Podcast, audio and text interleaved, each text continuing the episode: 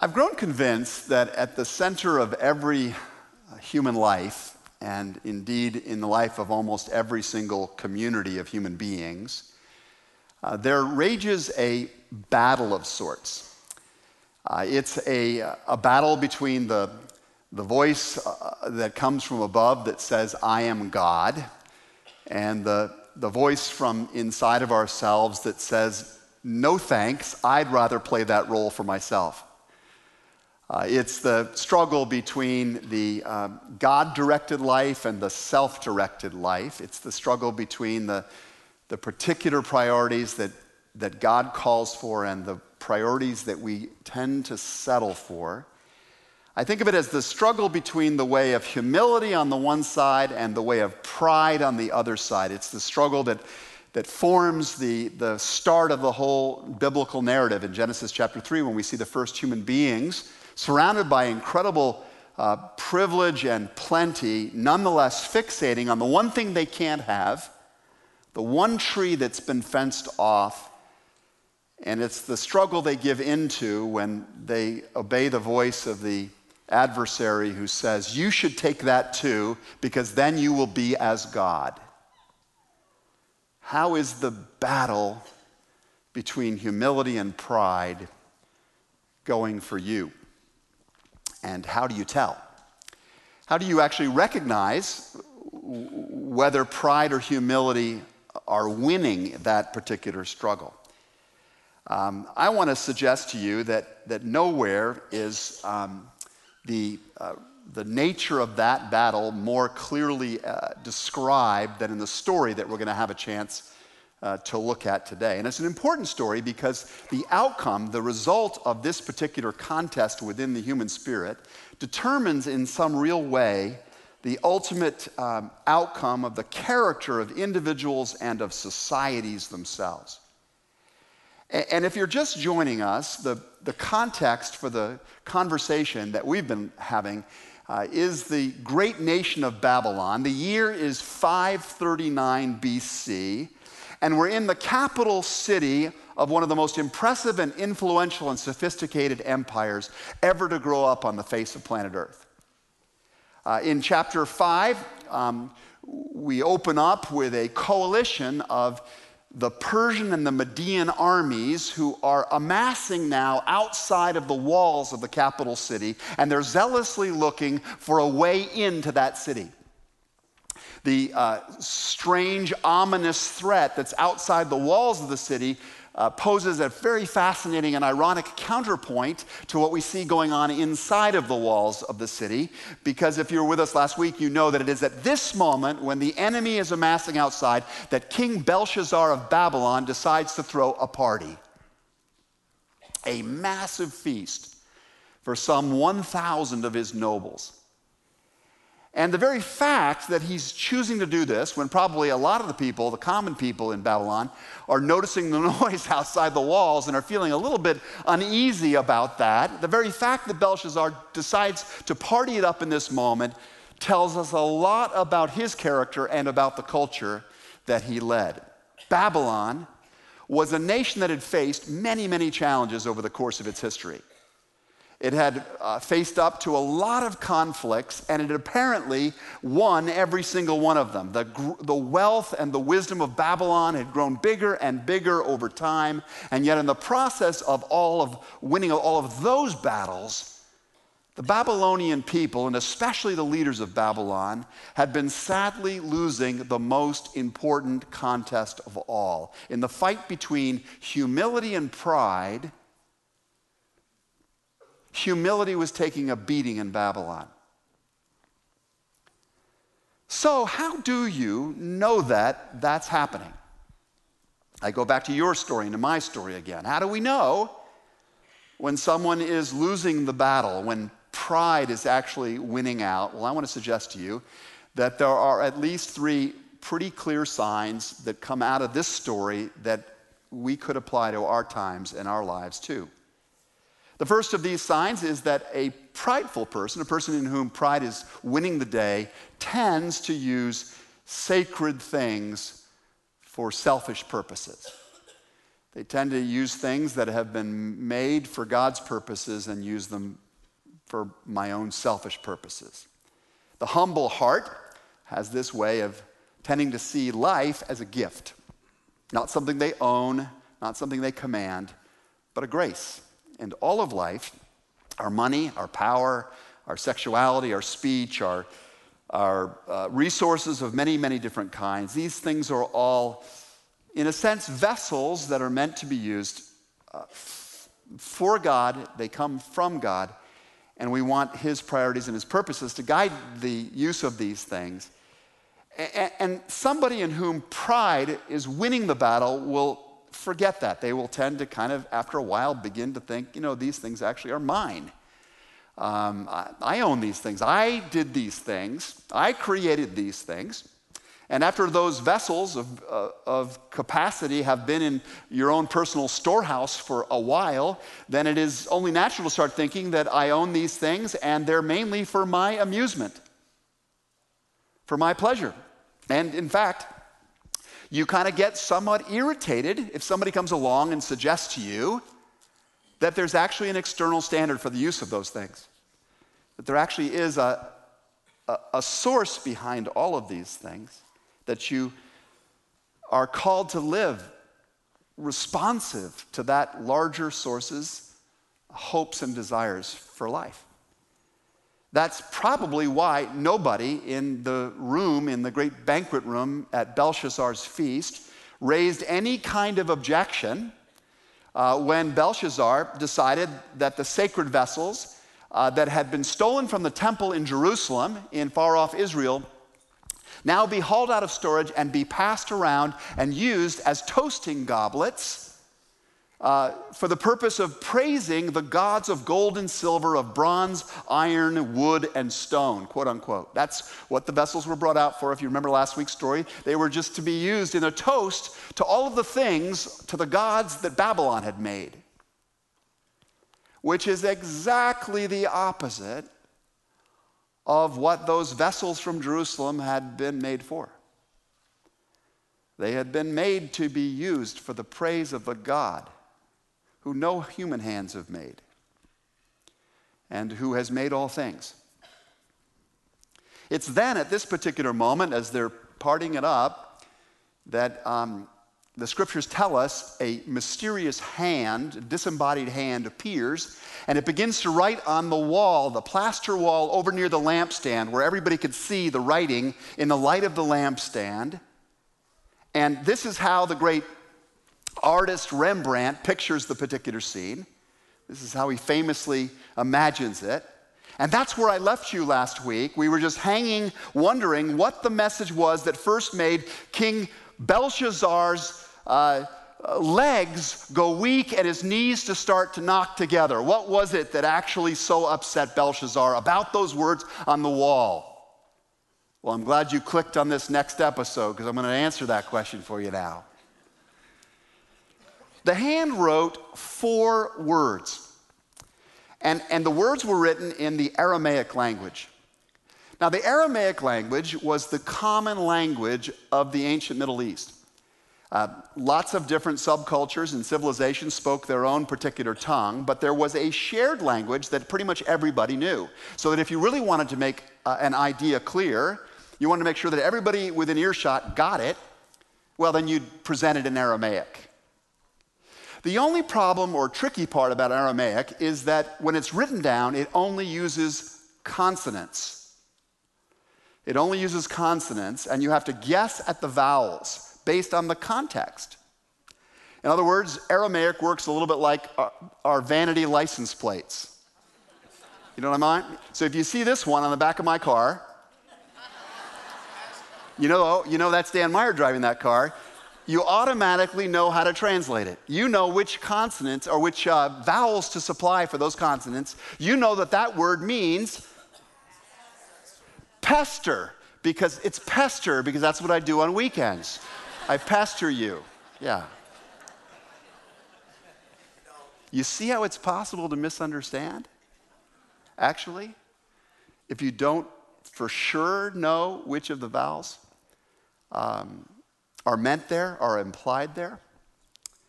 And this, I think, is part of the really fascinating um, part of the story here because ultimately, those consonants um, would have been naturally interpreted by the Babylonians, considering the context, as, as meaning the words Mina, Mina, Tekel, Upharsin.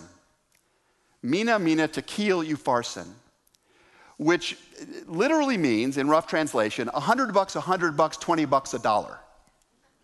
100 bucks, 100 bucks, 20 bucks a dollar. Now, I love this little detail because you just have to appreciate God's sense of humor.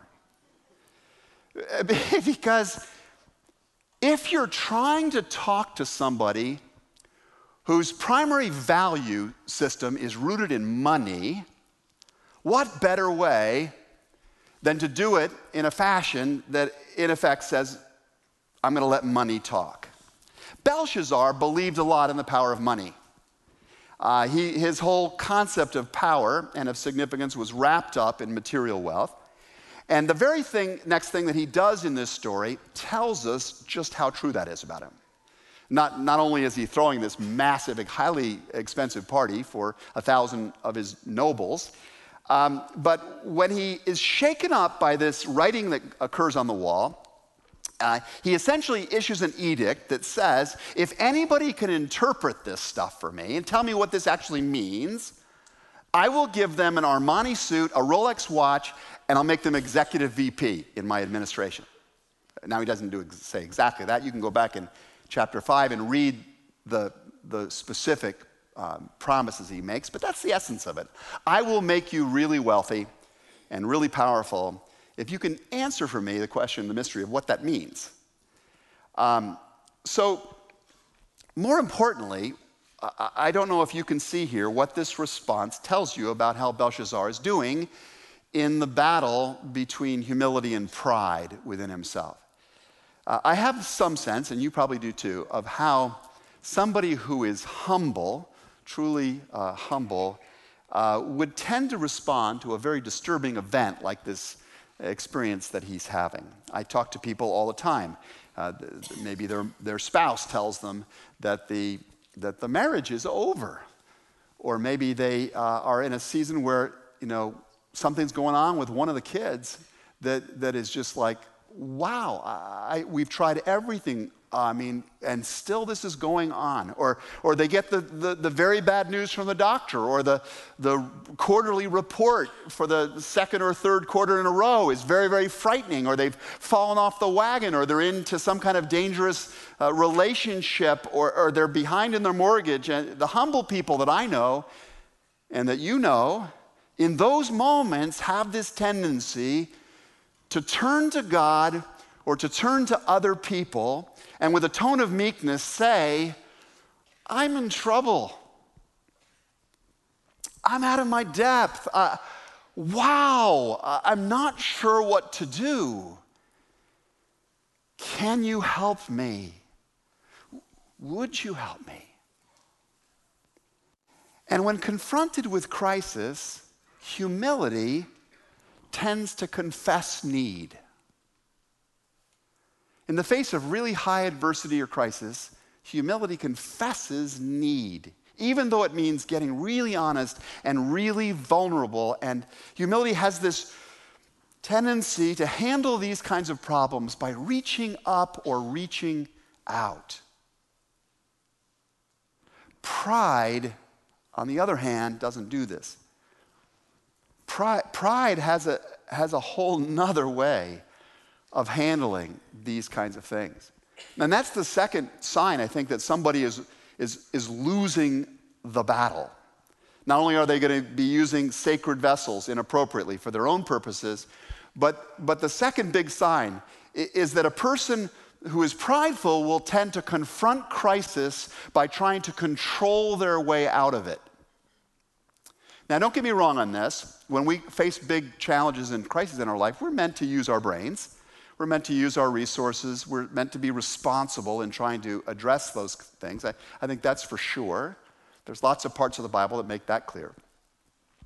But that's a little different than the word control. It, it, being responsible is different from being controlling. And, and ultimately, I think that, that crises for a prideful person aren't opportunities to examine myself. They aren't opportunities to awaken me to my dependency upon the other important relationships of my life. They aren't opportunities to, uh, to, to turn to God. These are, crises are opportunities for me to manage my resources more purposely uh, more deliberately, more skillfully. If a prideful person has to get help from somebody else, she or he will tend not to beseech somebody for it, they will pay for it. They will try to buy it. Uh, I know I do this myself sometimes. I'll have uh, problems with, with plumbing or electricity or something. I have a neighbor next door who's a genius at those things. I could go next door and say, John, I'm clueless. I'm not sure what to do. I, I think I've messed this up. You, could, could you help me? But my tendency is to pick up the phone instead and, and, and to call somebody I can pay to do these things, even though I think actually John would be delighted to help. Uh, he's a great neighbor. Pride doesn't like that, doesn't like to be out of control. Um, pride wants to hold on, it, it wants to, to, to be a self made, self sufficient uh, being. And maybe that's the reason why we see this one additional sign often that gives a prideful soul away. A prideful person will rarely admit when he or she's wrong. Uh, pride does not like to admit wrong. And that, I think, is where we really learn something, and we see it uh, blazingly so in the life of King Belshazzar of Babylon. The Bible says that after all of his hired wise men were brought in uh, to, to try and interpret what was up there on the wall, and they couldn't interpret it, uh, they saw that it said uh, 100 bucks, 100 bucks, 20 bucks a dollar. Um, but that wasn't a very helpful message for the king who sensed that it had a deeper import than that. At this moment, the queen mother says, Hey, hey, Belshazzar, we have on staff here in, in the dream interpretation and vision interpretation department another resource that works for you, that you can summon in. And it's at that point that Belshazzar issues the order that Daniel be brought to the court. So in comes 80 year old Daniel, right? He's 80 now, or in his 80s. He's, he's been serving in Babylon a long time. And the king demands to know what that means on the wall. Um, and, and Daniel proceeds then to remind uh, King Belshazzar of the lessons that his father, some believe it was his grandfather, Nebuchadnezzar, learned the very hard way. God, if you remember the lessons that we've looked at already together in the series, God had taught Nebuchadnezzar on a number of occasions the, the very hard lesson that it is God who makes people, kings, and nations, and it is not people who make God or gods. And if you remember the last time we talked about this, Nebuchadnezzar actually had been driven to a nervous breakdown. The tree of his life had come crashing down because he was so late in learning this very important lesson, and God humbled him forcibly. So Daniel then goes on to tell the king what the words on the wall actually mean, what the takeaway message really is there. You see, everybody has the consonants right, it's the vowels they've got wrong, kind of like pester and pastor. The correct translation involves inserting the vowels from the passive participle of the word. Would anybody know that, what that would be? You don't remember your Aramaic lessons? So I'll, I'll supply that for you because if you put in the correct vowels, the message now says, Mene, Mene, Tekel, uh, Parson, or Perez, as some put it, which means literally numbered, measured, divided. Numbered, numbered, measured, divided. Literally, Daniel goes on to say to Belshazzar, Your days of living, Belshazzar, are numbered. Your character has been measured and found hopelessly lightweight, and the impenetrable walls of your empire have been divided as literally they would be that very night when a coalition of the Medes and the Persians broke in and took everything. Now, the Bible doesn't tell us how that happens, but there are other historical sources that give us a detail on this. Let me just pause before I tell you the answer to that and say that the German uh, theologian and pastor Helmut Thielicke uh, once observed that it is always much easier to become religious after the second heart attack. You'd think the first one would do it. I've had one of those. Um, but sometimes we're really slow in, in, in, taking the warning, in, in learning the lesson. People somehow have this remarkable way of not changing, even after there have been crises that are these incredible invitations to change. Belshazzar had not learned from what happened to his grandfather, Nebuchadnezzar. And now, even after Daniel's prediction of what was about to happen to him and to the kingdom of Babylon, Belshazzar still doesn't respond in humility. He still doesn't repent. He, he actually just turns around and tries to pay Daniel off for his services. That's his, I'm going to reassert control in this circumstance. Let me say it again. There are three clear signs that, that in the battle between humility and pride, pride is winning. The prideful person will tend to use sacred things for selfish purposes. The prideful person will try to control their way out of crises and the prideful persons, even when confronted by the truth, will rarely admit that he or she has been dead wrong. And in this story, dead is the operative word. It, it sadly is. Um, the vast weight of Scripture in this tale suggests there are two clear consequences to losing the battle between humility and pride. There are two big consequences. The first consequence of pride is the loss of life. It's the loss of life. The wages of sin, the Bible says, is death. Uh, the ultimate consequence, because pride is the most deadly of the sins, it's the first of the sins. Uh, the ultimate consequence is the loss of a spiritual life, of a life with God, of a life abundant and eternal. Um, and the Bible goes on to say that that very night, Belshazzar, king of the Babylonians, was slain. Let me tell you how that happened. Belshazzar went to bed that night, probably a little shaken up from this whole encounter that he'd had.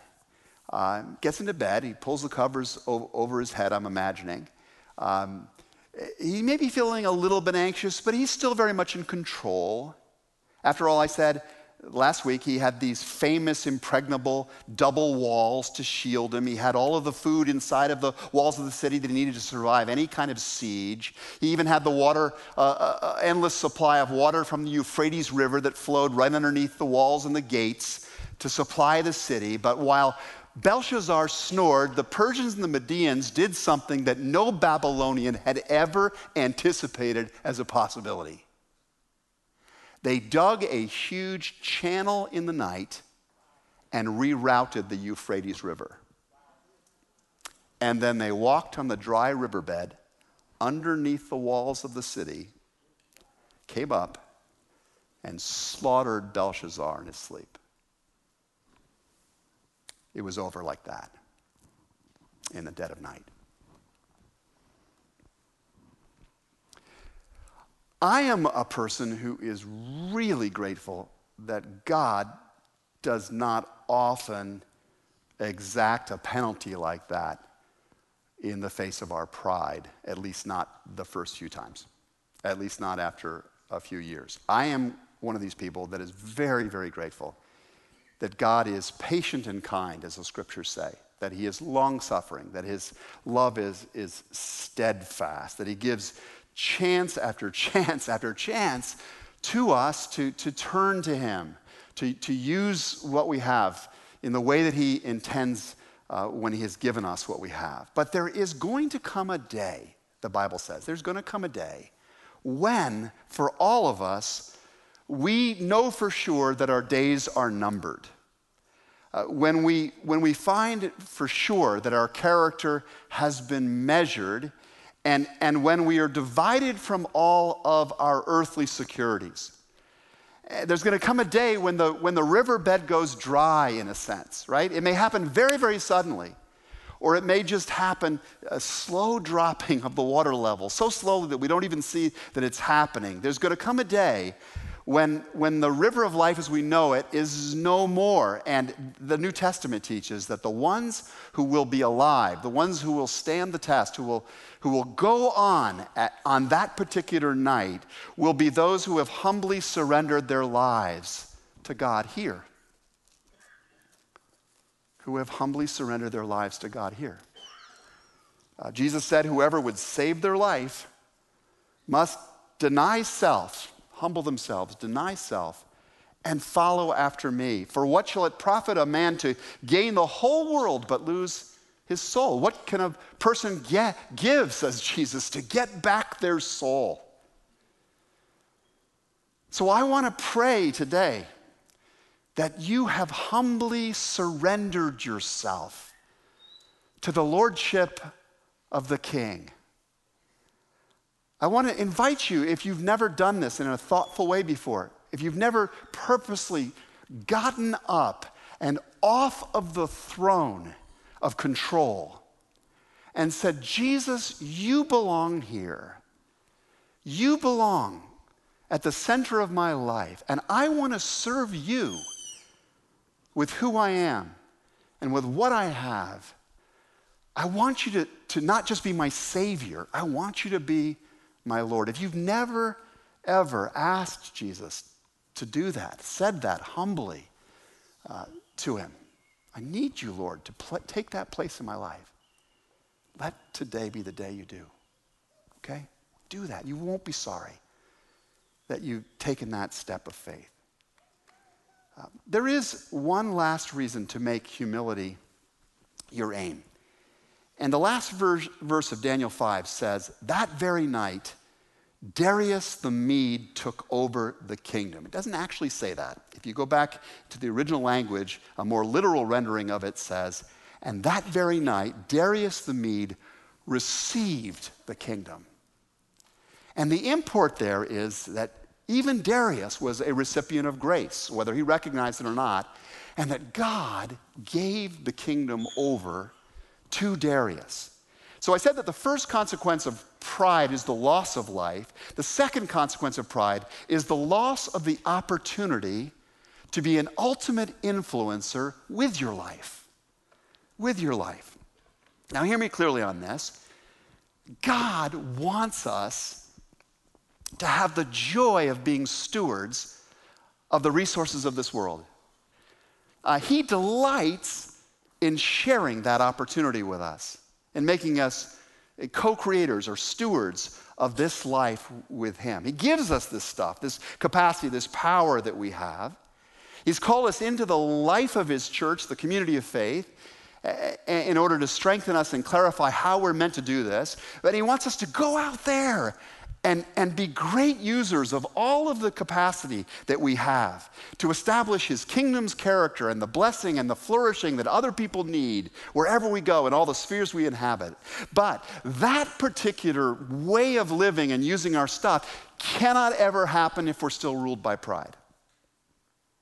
It just can't happen. And if we can't humble ourselves, then here's the reality check. This is the story, this is what it's telling us. God will find someone else. Belshazzar thought he was indispensable. God said, I'll use Darius.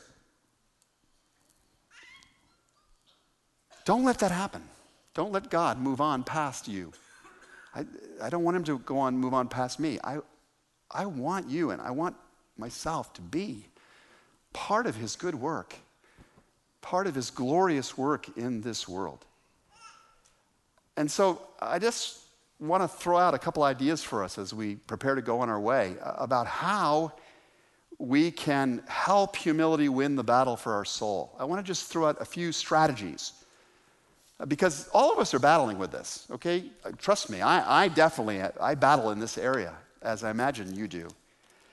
And, and so, if you're on the remedial plan in this area as I am, then let me just suggest that one of the things that helps is to first move past what you may have historically thought of as the limits of humility or the nature of humility. We tend, for example, to think of humility as being um, somebody who tolerates the criticism of others. We think, oh, that's a humble person. Actually, humility, in the fullest sense of the term, is the attitude that actually invites the critique of others, that is so committed to getting better that, they, that, that you actually encourage other people to tell you what they think and what they see, actively invite critique from others. Now, that's a stretch for a lot of us. I know it is for me because I spent a lot of my time actually actively looking for the affirmation of others. How'd I do? What'd you think of that? Was it a good message? Did it work for you? How good was it? And when people answer that, I'm sort of usually a little disappointed they haven't said quite enough. You know, they say these really nice things, and I say, oh, that's very nice. Tell me more. Tell me more. So, this is, this is difficult uh, to do. Uh, but the psalmist is such a wonderful model for us in this respect. David, as you know, King David was the psalmist, or is, account, uh, is responsible for most of the psalms. And, and he struggled with pride all of his life. He did some terrible things uh, in the name of pride. He was a rapist in the name of pride, I mean, and a killer in the name of pride. But towards the end of his life, he was humbled and he developed a pattern of actively inviting critique. In one of his most famous prayers, Psalm 139, he says, Search me, O God, and know my heart. Test me and know my thoughts. See if there is any wicked way in me. Tell me what it is and lead me in the way everlasting. So ask somebody you trust, find somebody in your life that knows you well enough and say, Speak the truth to me. Are there any sacred vessels I'm misusing? Are there any securities and comforts that you see me overmuch pouring myself in? Am I putting my confidence in the wrong things? Please, I need your feedback to become more than I am. That's idea number one, strategy number one. Secondly, take a page out of the actor Charlton Heston's book. Now, you are all too young to remember Charlton Heston. But he was a big name in Hollywood some years back. In fact, he played the figure of Moses in the Ten Commandments, one of the most uh, famous religious movies of all time. And uh, Heston said at one point that the three most important words in a marriage were not, I really love you, but I was wrong. I was wrong. Can you see how that's true at, in all kinds of relationships? There's a huge world of difference between saying, I am sorry, and saying, I was wrong. When I say I'm sorry to Amy sometimes or some of the other people in my life, it is, it is often a dangerously false kind of humility. Because what I really mean is, I am sorry that you feel that way. I am sorry that you felt hurt. I am sorry that you misunderstood me. I am sorry that you're giving me this grief, which I don't really think I deserve. I mean, that is the subtext. Often when I use those words, I, I am sorry. But it is very hard to say, I was wrong. And not have my pride crushed underneath that bended knee. Where are you wrong? Where are you wrong? Who do you need to tell that to? Thirdly, make humble service of somebody else your aim this week. Make humbly serving somebody else your aim this week. And don't do it at the 101 level. Don't do it just for people that you like to serve. Jesus once said, If you do good to those who do good to you, what credit is that to you? For even sinners do the same. If you want to, to grow in humility, serve somebody you don't like. Serve somebody you find kind of obnoxious or difficult. Serve an enemy. How many years did Daniel keep serving his enemies? He was a teenager when he ar- arrived in Babylon. Remember? He'd been, he had been kidnapped from his land, they'd slaughtered his people. He'd been taken in chains. He'd been put in this foreign culture. He'd been forced into all kinds of patterns of behavior that he would never want. He, he, and yet he kept serving, administration after administration. He kept serving, trying to bring blessing, trying to bring help in the midst of Babylonia. How many ways did Jesus demonstrate this for us? How many times did he keep doing good to those who persecuted him? What was his attitude on the cross when they were jeering his agony and he said, Father, forgive them? If you want to grow in humility, then serve an enemy. Serve somebody you find it hard to like. And just watch how your pride gets defeated. Finally, don't merely bow your head and blush when you're given accolades when you're given compliments and praise. I know that's our usual vision of humility. Somebody says something great, we go, oh, shucks. Again, keep it coming. Oh, shucks, right? But that's not what Daniel does. One of the fascinating things about his modeling in this uh, story is that he's given accolades a lot. I mean, there are many times in the history of Babylon that Daniel does great things, and, and, and the power of God is very clear in him. And, and Nebuchadnezzar and, and others just heap all kinds of praises and rewards upon him. But every single time we see him giving the glory to God, pointing back to God. And so this week, when somebody praises something about you, and I hope they will, uh, this week, when they do that, lift your head and smile and say, Oh, thank you for saying that. It feels really wonderful to hear things like that. But believe me, the glory is all God's.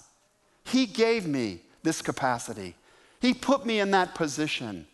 He supplied me with the grace that carries me even when I'm not thinking about it. It is such a pleasure to be used as a vessel for His glory. Indeed, it is. Indeed, it is. Would you please pray with me?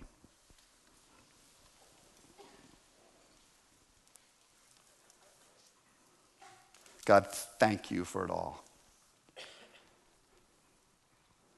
Thank you that you are not just a resource, you are the source of everything. You are the one in whom we live and move and have our being. You are the one from whose hands has come all of our blessings. You are the one who has endowed us with capacities, especially we who are Americans, we who live here in these communities, with resources and capacities so far above the measure of almost everybody who's ever lived. Oh God, we are the Babylonians of our time. So help us, Lord, to use who we are and what we are in a humble way, recognizing you who are on the throne, you who are the Lord of Lords and the King of Kings. And may what we do and the way we live when we leave this place reflect to your glory and bring blessing to those you so love that you sent Jesus to be our Savior. And all God's people said, Amen.